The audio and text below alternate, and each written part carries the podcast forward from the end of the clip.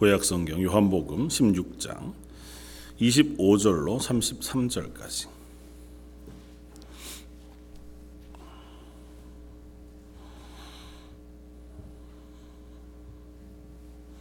자, 였으면 우리 한 목소리 같이 한번 봉독하겠습니다. 이것을 비유로 너희에게 일렀거니와 때가 이르면 다시는 비유로 너희에게 이르지 않고 아버지에 대한 것을 밝히리라. 그날에 너희가 내 이름으로 구할 것이요 내가 너희를 위하여 아버지께 구하겠다 하는 말이 아니니 이는 너희가 나를 사랑하고 또 내가 하나님께로부터 온 줄 믿었으므로 아버지께서 친히 너희를 사랑하심이라. 내가 아버지께서 어, 나와 세상에 왔고 다시 세상을 떠나 아버지께로 가노라 하시니 제자들이 말하되 지금은 밝히 말씀하시고 아무 비유로도 하지 아니하시니 우리가 지금에야 주께서 모든 것을 아시고 또 사람의 물음을 기다리시지 않는 줄 아나이다. 이로써 하나님께로부터 나오심을 우리가 믿사옵나이다. 예수께서 대답하시되 이제는 너희가 믿느냐? 보라 너희가 다 각각 제 곳으로 흩어지고 나를 혼자 둘 때가 원하니 벌써 왔도다. 그러나 내가 혼자 있는 것이 아니라 아버지께서 나와 함께 계시느니라. 이것을 너희에게 이르는 것은 너희로 내 안에서 평안을 누리게 하려 함이라. 세상에서는 너희가 환란을 당하나 담대하라. 내가 세상을 이기었노라. 아멘. 어, 오늘 말씀은 어, 예수님이 어떻게 보면 고별 설교 어, 강화의 말씀들을 쭉 해 가시는 어, 결론의 결론 부분에 예, 해당하는 말씀이라 생각이 되었습니다. 뭐 결론이라고 이야기하기는 좀 어렵지만 제일 마지막 부분에 결론적으로 제자들을 향하여 어, 말씀하시고 격려하시고 위로하시고 또 어, 선포하시면서 이제 17장으로 건너가면 이 말씀을 마치시고 하늘을 우러러서 기도하셔서 어, 보통은 대제사장적 왜 대제사장적이라고 표현하냐면 하나님과 제자들 혹은 성도들 중간에서 그들을 위하여 하나님께 중보하며 기도하고 계신 내용이기 때문에 어, 대제사장적 기도라 그렇게 표현하는데 17장은 그 예수님의 기도로 차 있으니까 오늘 우리가 읽은 이 말씀이 예수님이 어, 다락방에서 제자들 위하여 마지막으로 그들 격려하고 위로하고 어, 소망 가운데 그들을 세우시는 말씀의 마지막 부분에 해당한다 생각이 되었습니다. 어, 이 말씀 가운데 다시 또 다시 계속해서 반복하시는 말씀을 한 번 더 하고 계신 것으로 보였습니다. 지난주에 나누었던 것처럼 성령 임재하심을 기다릴 것과 또 그때가 되면 너희가 그 성령을 인하여 어, 담대하게 어, 하나님의 말씀을 어, 선포하는 사람들이 되어질 것이다. 하는 이야기들을 여전히 다시 한번 하고 계신데요. 어, 예수님 마음 속에 어, 이 제자들을 계속해서 좀 세우시고 위로하시고자 하는 사랑의 마음이 가득하셨던 것 같아요. 제자들이 여전히 아마 예수님을 바라보는 표정이 이 말씀 긴 말씀을 지금 듣고 있는 중이잖아요. 밤새도록. 그럼에도 불구하고 제자들의 표정에 뭐 위안이 생겼다거나 평안이 생겼다거나 어, 그렇다기보다 어, 알기는 알겠는데 그래도 여전히 불안한 그런 아마 표정들이 어, 있었을 것이고 또 뭐 우리의 마음을 아시는 예수님께서 하나님께서 그 제자들의 마음을 너무도 잘 아시기에 그들을 위로하시고 격려하시고 또 평안케 예, 평안을 부탁하고 계신 아, 그 말씀도 들려줍니다. 어, 마치 이런 것 같아요. 그러니까 뭐 등산 같은 것을 하다가 보면 어, 그 산을 잘 아는 사람 같은 경우에는 어느 정도 이렇게 올라가면 아 이제 곧 정상이 가깝구나 하는 걸 압니다. 막 엄청 힘들게 막 어, 그렇게 가도 이쯤 가면 이제 요 코너를 돌고 조금만 올라가면 그 다음엔 정상이 있겠지. 지리산을 종주한 적이 한 번 있었거든요. 화엄사부터 시작해서 올라가서 쭉 지리산 전체를 1박 2일 동안 다 종주하고 내려가기까지 하는데요. 다시는 하기 싫을 만큼 힘들더라고요. 얼마나 이게 계속 올라갔다 내려갔다 올라갔다 내려갔다를 반복하는지요.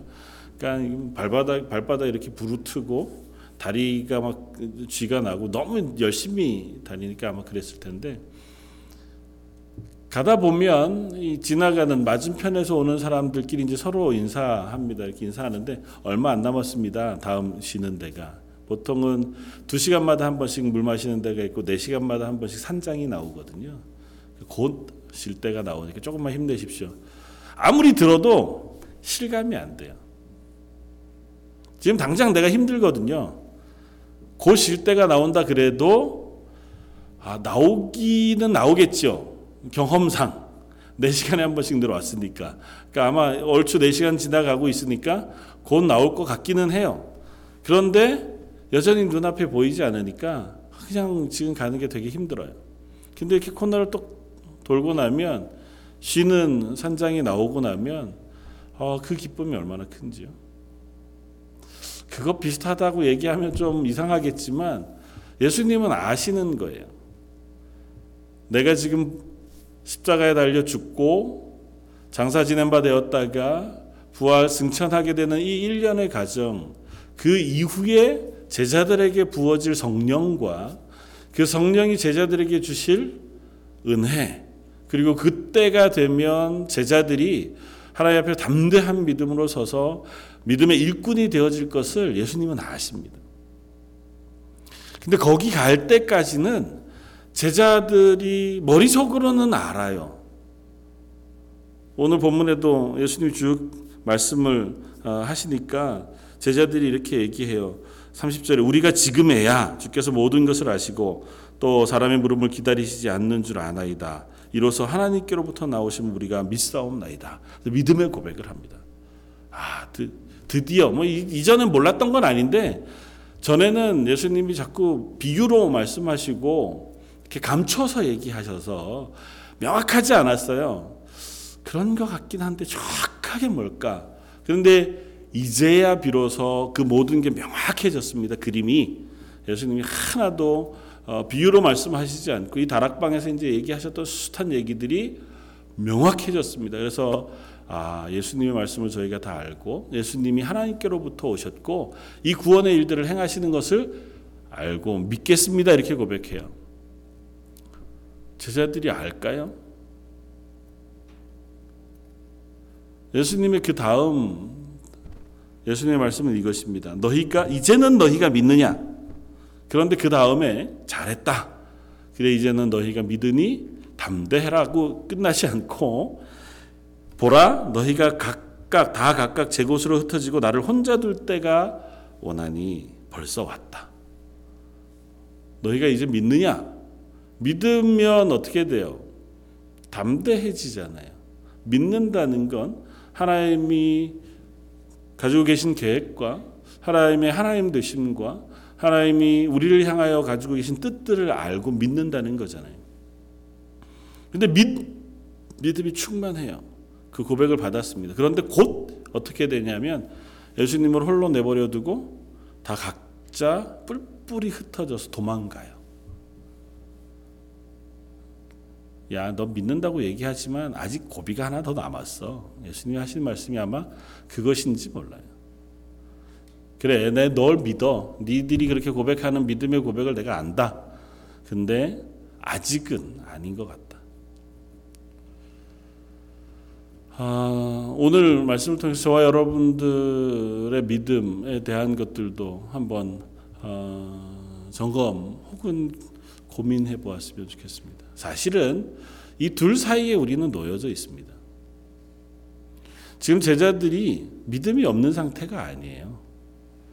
제자들은 사실은 공생의 3년 동안 예수님의 제자로 참 깊은 훈련을 받았습니다. 그러니까 제자들 흔들릴 만한 사람들이 아니에요. 하나님의 말씀에 대해서도 명확했고 그리고 그 고백에도 분명했습니다.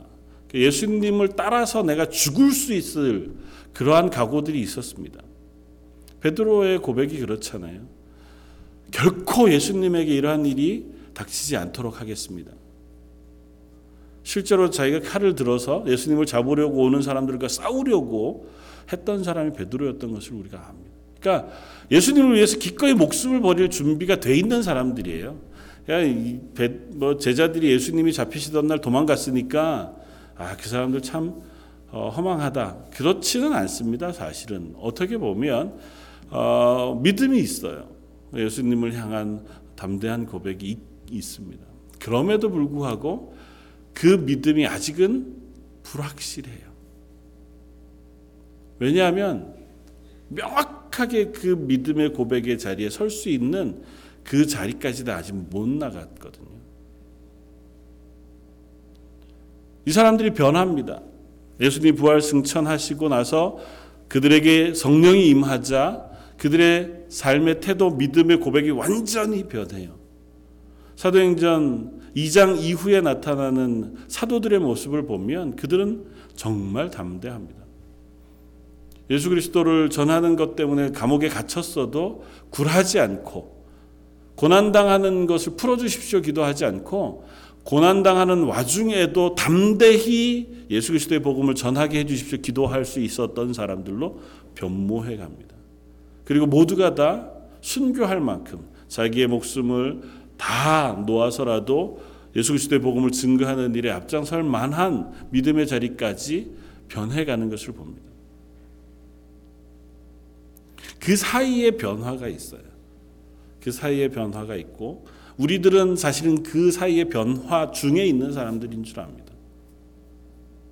저희도 제자들이 지금 고백하는 것처럼 예수 그리스도를 믿습니다. 그리고 하나님이 하나님 되시다고 하는 사실을 고백해요. 그러시잖아요. 하나님은 난 못 믿겠다 그러신 분은 없으시잖아요. 성경 말씀을 난 못 믿겠다 그렇지는 않잖아요. 그런데도 여전히 우리는 예수님이 잡히시던 날 밤에 예수님을 홀로 내버려 두고 도망치던 제자들의 모습 같은 태도 혹은 연약함이 우리에게 있습니다.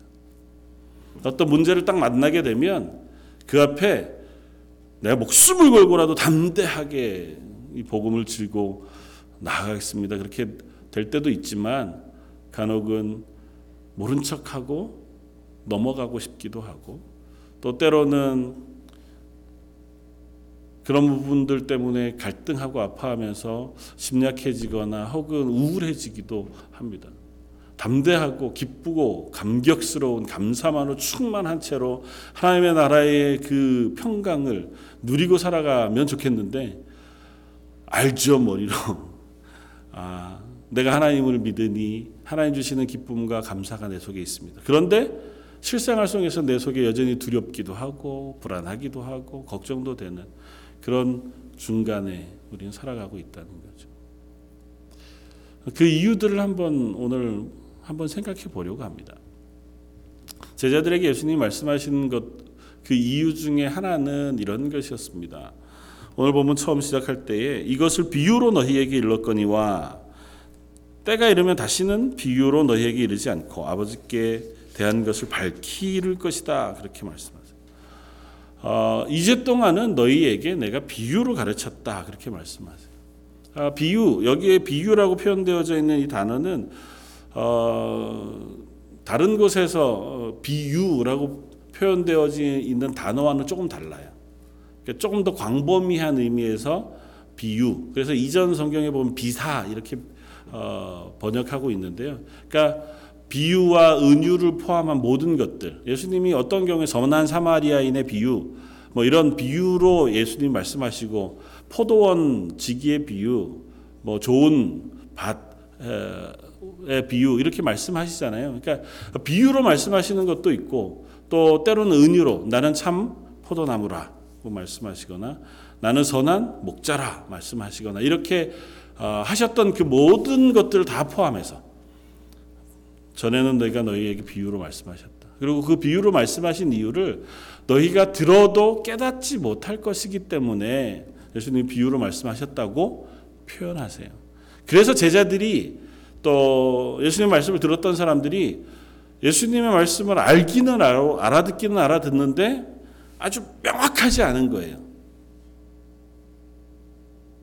알기는 알겠어요. 곧 4시간쯤 걸어왔으니까 곧 산장이 나올 줄은 알긴 알겠어요.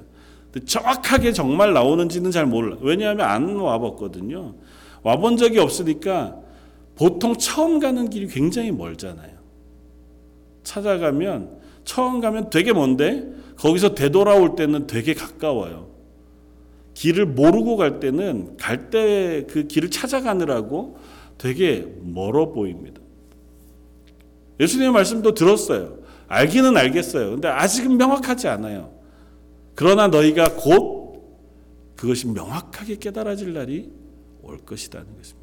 아직 그때가 오지 않았기 때문에 제자들이 믿음으로 붙잡고는 있으나 그것이 온전하게 확인되어지고 그들 속에서 클리어해지지 못한 이야기들을 하고 계세요. 사실은 예수님이 복음서 가운데서 비유로 하신 말씀들을 곳곳에서 보면 제자들에게만은 풀어서 설명해 주신 장면들을 우리가 볼 수 있습니다. 그러니까 예수님께서 다른 모든 이들에게는 비유로 말씀하시고 그, 그것으로 그냥 마셨어요. 혹시라도 너희가 그것을 듣고 깨달아 알까봐 비유로 말씀하셨다. 그렇게 얘기까지 하실 정도로. 근데 나중에 따로 제자들은 부르셔서 제자들이 물으면 그 비유로 하신 말씀이 이러저러 하다라고 깨끗하게 설명해 주어서 제자들이 잘 알 수 있도록 훈련하시고 설명하셨어요. 그럼에도 불구하고 제자들은 아직은 명확하게 그것을 알지 못합니다. 두 번째 이유는 뭐냐 하면 그렇게 명확하게 예수님이 설명해 주셨음에도 불구하고 아직 그들이 일어나지 않은 그 일의 의미를 몰라요. 아, 예수님이 곧 죽으시죠. 우리의 죄를 위하여 십자가에 달려 죽으시고 또 장사 지낸 바 되셨다가 사흘 만에 부활하실 것에 대하여 제자들에게 말씀하셨습니다. 여러 번. 제자들은 그 의미를 몰라요. 그 일이 일어나고 나서야 비로소 성령이 그들 가운데 임하고야 그 후에야 비로소 예수님이 왜 죽으셔야 하는지에 대한 사실을 명백하게 깨달아 알 수 있었습니다. 예수님이 설명한 것이 어떤 의미가 있는지에 대하여 정확하게 깨닫지 못했어요. 그러니까 제자들이 지금 가지고 있는 믿음도 분명한 믿음이긴 하고 고백도 분명한 고백이긴 하지만 예수님이 죽으시고 부활하시고 그 이후에 제자들을 만나셨을 때와는 전혀 다른 사람들인 것이 분명합니다. 죽었다가 다시 살아나시는 것 그것에 대해서는 말씀하시니까 그럴 수 있겠다. 뭐 예수님이 죽은 야이로의 딸도 이렇게 세우신 적이 있으니까 그렇게 말씀하셔도 네 그럴 줄 믿습니다 하는 거 하고 실제 예수님이 고난 당하시고 십자가 달려 죽으시고 감, 뭐, 잠, 어, 무덤에 가, 넘겨지셔서 무덤에 갇히셨다가 다시 부활하신 그 모습을 보는 것하고는 전혀 다른. 그 경험이 있고 나서야 비로소 그 말이 실제적으로 그렇게 고난당하시고 죽으시고 부활하신다는 말씀이었고 그것을 통해서 우리의 죄를 위하여 죽으시는 예수님의 죽음의 의미를 비로소 깨달아 알 수 있게 된다는 것입니다. 그건 우리들에게도 이렇게 적용이 돼요. 저희도 하나님의 말씀을 잘 알지요. 그리고 하나님이 살아계신 줄 믿습니다. 그리고 하나님의 말씀에 순종 하게 되어지면 우리가 하나님의 사람으로 하나님 주시는 은혜와 평강 가운데 있을 줄 믿어요. 그러나 그게 내 속에 확인되지 않으면 그 믿음이 여기에만 있어요. 그렇지 않나요? 여러분들의 믿음은 여기에서 가슴으로 손 발로 확인되어지고 확증되어진 믿음을 가지고 계십니까? 사실은 그 거리는 조금 멀어요. 하나님 살아계시다는 사실을 우리는 얼마든지 고백할 수 있습니다. 그리고 그 믿음을 부정하지 않아요. 그러나 그것이 내 삶 속에서 확인되어지고 경험되어진 이후의 믿음과 그렇지 않은 그 이전의 믿음은 현격한 차이가 있습니다. 아, 그게 뭐 크기의 차이가 있다거나 뭐 질적인 차이가 있는 건 아니에요. 그러나 어떤 문제를 만나게 될 때, 어떤 상황에 놓이게 되었을 때 우리의 태도와 우리의 고백은 좀 다를 수 있습니다. 제자들이 지금 가지고 있는 그 믿음도 예수님이 하나님의 아들이신 줄 알았어요. 베드로가 예수님을 향해 그렇게 고백하잖아요. 주는 그리스도시요 살아계신 하나님의 아들이십니다. 예수님이 베드로를 칭찬하십니다. 그리고 하나님께서 성령께서 그것을 내게 깨닫게 해주신 것이라고 말씀하세요. 그런데도 불구하고 베드로에게 곧 뭐라고 말씀하세요? 사탄아 내 뒤로 물러가라고 말씀하세요. 왜냐하면 그 고백은 분명해요. 고백은 분명하지만 그러나 그 고백 이후에 예수님께서 죽으시고 부활하시고 그 과정을 통하여 우리에게 구원을 허락하시는 그 구원의 놀라운 계획은 아직 베드로에게 있어서는 깨달아지지 않은 거예요. 경험되지 않은 거거든요. 예수님 왜 죽으셔야 합니까? 예수님 여러 번 말씀하셨잖아요. 나 곧 죽을 거라고. 그런데도 예수님이 계속 그 위기 상황에 놓여질 때마다 제, 베드로 뭐라고 얘기하냐면 그럴 수 없습니다. 예수, 예수님 제가 막을 겁니다. 실제로 칼을 들어서 막기도 하고 그런데 실제로 잡혀가요. 그러니까 혼란스럽습니다. 그게 뭐지? 실제로 예수님이 채찍에 맞으시는 모습을 보고 십자가에 매달려 죽으시는 모습을 보면서 그들 속에 곤란한 상황이 생긴 겁니다. 내가 믿는 믿음 안다고는 했지만 예수님이 실제로 그런 얘기도 하시긴 하셨지만 그래도 내가 믿는 예수님은 이런 분이 아닌데 하나님의 아들이시고 죽은 자도 살리시고 능력이 있으셨던 분인데 왜 왜 십자가에 달려서 죽으시는 거를 그렇게 힘없이 죽으시지? 라고 하는 의문을 해소할 수 없었어요. 죽으시고 부활하시고 나서요. 비로소 예수님이 힘이 없어서 잡혀 죽으신 것도 아니고 당신이 그 일에서 벗어날 수 없어서 어쩔 수 없이 당하신 고난도 아니라는 사실을 명확하게 깨닫고 나서야 예수님의 죽음이 어떤 의미가 있는지를 알게 된 겁니다. 내가 죽어야 하는데 그 죽어야 할 자리에 예수님께서 대신 죽어 주셨구나. 고 하는 사실을 분명히 깨달았고 그 예수님은 그 죽음에 지지 않고 죽음을 깨고 이기시는 능력의 하나님이신 것을 확인했기 때문에 그 이후로 제자들이 자기에게 닥쳐오는 죽음의 위협과 세상의 고난을 두려워하지 않을 수 있게 되어졌습니다. 오늘 본문의 마지막에 예수님이 하시는 말씀은 그것이에요. 이것을 너에게 이르는 것은 너희로 내 안에서 평안을 누리게 하려 함이라. 세상에서는 너희가 환란을 당하나 담대하라.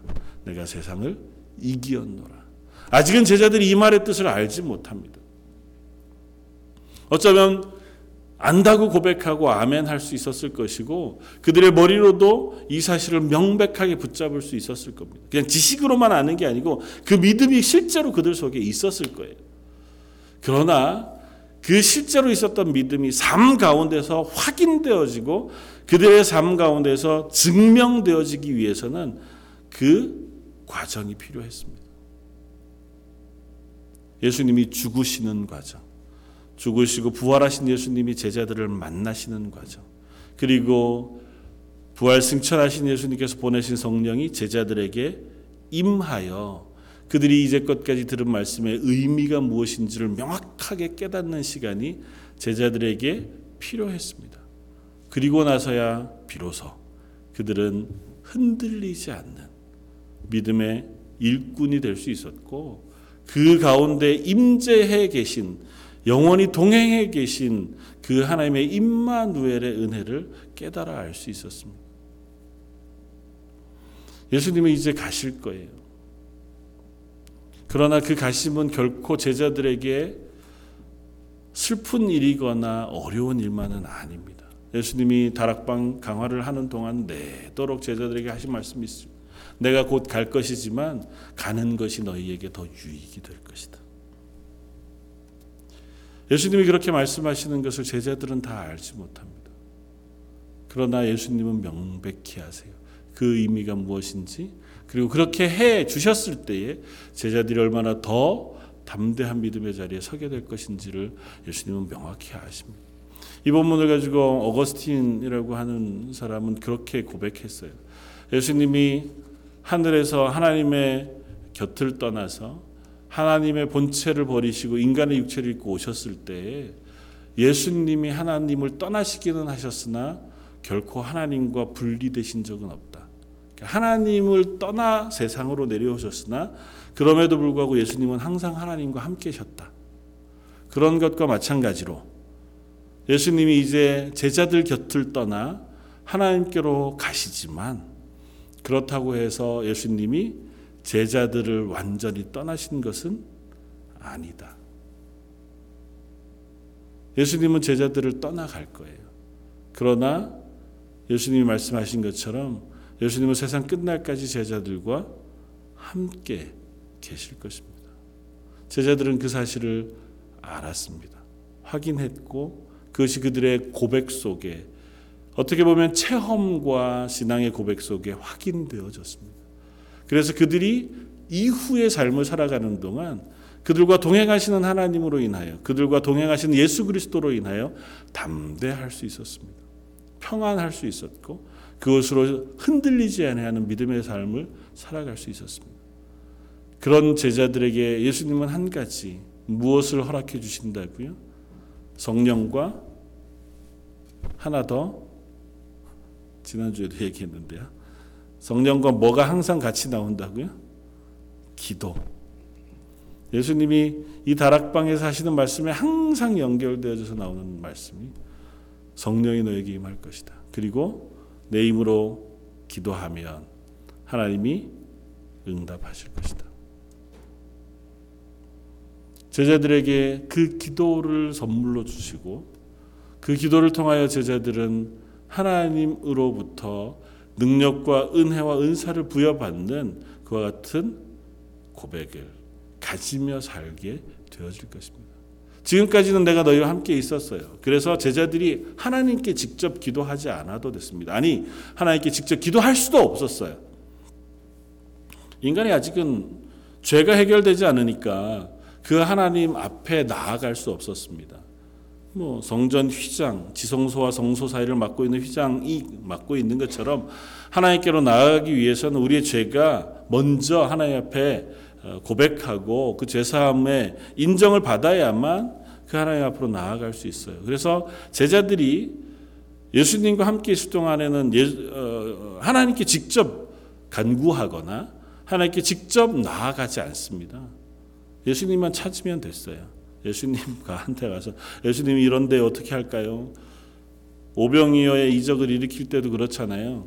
예수님에게 갑니다. 하, 예수님 이 사람들이 정말 오랫동안 예수님을 따라왔는데 벌써 밥 못 먹고 예수님 말씀 듣고 예수님 따라온 지가 하루가 지났습니다. 이 사람들을 어떻게 뭘 먹이긴 먹어야 되겠는데 이 근처에 먹을 게 하나도 없습니다. 어떻게 할까요? 예수님에게 가서 얘기하면 어떻게 해요? 예수님이 해결책을 주세요. 그것으로 충분했습니다. 그런데 이제 예수님이 그들과 함께 계시지 않아요. 대신에 예수님 뭐라고 말씀하세요? 이제는 너희가 아버지께 직접 기도할 것이다. 그리고 그 기도를 아버지께서 들으실 것이다. 그 이유는 무엇이냐 하면 너희가 나를 사랑하고 또 내가 아버지께로 온 줄을 믿었으므로 아버지께서 친히 너희를 사랑하시기 때문이다. 너희가 나를 사랑하고 나를 믿었기 때문에 아버지 하나님께서 너희의 기도를 들으시고 너희를 사랑하실 것이다. 여전히 제자들은 아마 이 말씀을 아 감사하다 참 좋다 이기는 하였으나 명확하게 깨닫지 못했을 겁니다. 여러분들과 저는 어느 정도쯤에 있습니까? 저 여러분들이 신앙생활 하는 동안 우리는 사실은 믿음을 가지고 살아갑니다. 근데 뭐 이제 흔히 그런 얘기들 하잖아요. 아, 누구 어떤 분은 참 믿음이 좋아. 믿음이 세. 어떤 분은 아직은 좀 믿음이 약한 것 같아. 그것의 차이가 뭘까요? 어떤 분이 기도하면 하나님이 즉각 들어주시고 어떤 분이 기도하면 어, 여러 번 기도해야 들어주시는 것 같고 기도하면 즉각 들어주시는 분의 믿음이 더 센 거고 그렇지 않으면 믿음이 약한 걸까요? 어떤 건가요? 믿음이 강하다. 믿음이 약하다. 여러분들은 믿음이 강하십니까? 믿음이 약하십니까? 누군가 그런 말씀하세요. 기도는 사실은 초신자 기도가 제일 세다고. 실망시키면 안 되니까 하나님이 그 믿음을 계속 지키게 하기 위해서 뭐라도 기도하면 잘 들어주신다고. 아 일리 있는 말이겠다 이런 생각이 들었습니다. 그러니까 어, 겸손하고 가난한 그들의 기도 첫 기도를 하나님께서 제일 잘 들으시는 것 같아요. 어린아이와 같은 기도를 하나님께서 들으시잖아요. 그러나 믿음이 강하냐 약하냐를 얘기하는 건 사실은 의미 없는 질문일 수 있어요. 믿음이 어떻게 강하고 약할 수 있겠어요? 믿음이 있느냐 없느냐의 문제죠. 근데 믿음이 강하다 약하다라고 얘기할 때 보통은 우리가 내 확신이 얼마나 되느냐를 가지고 얘기할 때가 많아요. 저 사람은 그 확신이 대단해. 그리고 열심히 대단해. 자기 스스로 그것을 붙잡는 힘이 대단해 라고 얘기할 때 보통 우리가 믿음이 강하다라고 얘기합니다. 근데 성경이 말씀하고 있는 믿음이 강함은 그것과는 조금은 뉘앙스가 달라요. 물론 그런 확신도 중요하지만 그것보다 더 중요한 것 성경에서 믿음을 이야기할 때마다 항상 명백하게 우리에게 가르치는 바는 그 믿는 사람의 의지가 아니고요. 믿는 대상이 누구냐예요. 믿음이 있느냐 없느냐라고 얘기할 때 예수 그리스도를 믿느냐 창조주 하나님을 믿느냐라고 하는 그 믿음이 있을 때 믿음이 있다고 얘기하고 그 하나님과 예수 그리스도를 믿지 않는 사람들을 믿음이 없다고 얘기해요. 자기 확신과 그 믿음을 붙잡는 어떤 결단의 문제라면 세상에 예수 그리스도를 믿지 않은 숱한 많은 사람들에게도 그 믿음을 발견할 수 있습니다. 성경이 얘기하는 믿음은 그거는 아니에요. 무슬림들 얼마나 대단한 믿음을 가지고 살아갑니까? 자기 확신이 있어요. 심지어 자살, 폭탄, 테러 그것에 기꺼이 내 목숨을 내 놓을 만큼의 열심과 확신이 있잖아요. 결코 그것을 성경이 믿음 있다고 얘기하지 않습니다. 내가 가진 신념이 너무 강해, 명확해. 내 꿈과 비전이 너무 분명해서 세상이 누가 뭐래도 백 사람이 다 아니라고 해도 나 혼자라도 난 그 길을 갈 거야. 얼마나 대단한 믿음이에요. 그러나 성경은 그것을 믿음이라고 얘기하잖아요. 성경에서 믿음이라고 표현되어질 때는 명확하게 그 믿음의 대상이신 하나님이 함께 나와야 돼요. 무, 누구를 믿느냐는 거예요. 무엇을 믿느냐는 것입니다. 그러니까 저와 여러분들은 하나님을 믿습니다. 제자들이 그 믿음의 확실한 자리에 설 수 있었던 이유는 뭐냐 하면 예수 그리스도가 하나님의 아들이신 것을 확인하고 깨달았고 그것을 성령으로 통하여 확증해 주셨기 때문에 그 하나님을 향한 믿음이 흔들리지 않게 되어진 거예요. 예수님 마지막 말씀도 오늘 본문의 말씀도 그런 말씀을 제자들에게 하시는 거예요. 그 제자들의 고백도 그 고백이 있는 거예요.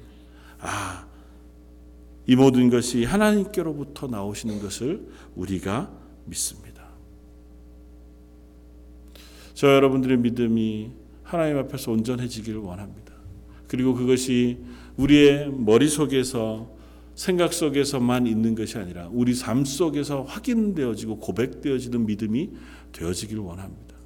어쩌면 그것이 우리 속에 확인되어지고 완성되어지기 위해서 우리가 걸어가는 이 땅에서의 삶 속에 때로는 곤란과 환란이 있어야 하는지도 몰라요.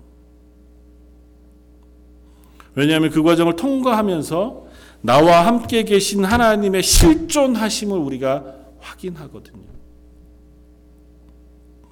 물론 그렇지 않고 그 하나님의 실존하심과 그 하나님이 나와 함께 계심과 그 하나님 앞에 나의 죄인됨이 확인되어진다면 그보다 더 좋을 것이 없겠죠.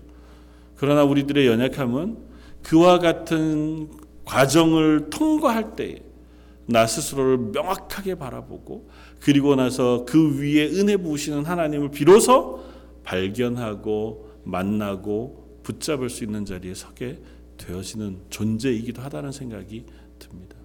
제자들이 예수님이 죽으시고 고난 당하시고 죽으시고 부활하시고 승천하신 이후에 비로소 그 하나님의 살아계심과 예수님의 구주 되심의 명확한 고백을 들고 살아갈 수 있었던 것처럼 너희가 세상에서는 환란을 당할지 몰라. 그러나 예수님이 주시는 그 평안, 하나님이 주시는 은혜가 그들 가운데 있을 것이니 담대해라. 그리고 결론적으로 뭐라고 말씀하시냐면 내가 세상을 이기었노라고 말씀하세요. 예수님이 세상을 이기셨다고 말씀합니다. 우리가 믿는 믿음은 이것이에요. 온 세상의 주인이신 하나님과 또 죽음을 이기신 예수 그리스도가 이 세상의 어떠한 것 위에 계시고 그것을 다스리시고 그것을 이기신 분이시라는 사실을 우리는 믿는 거예요.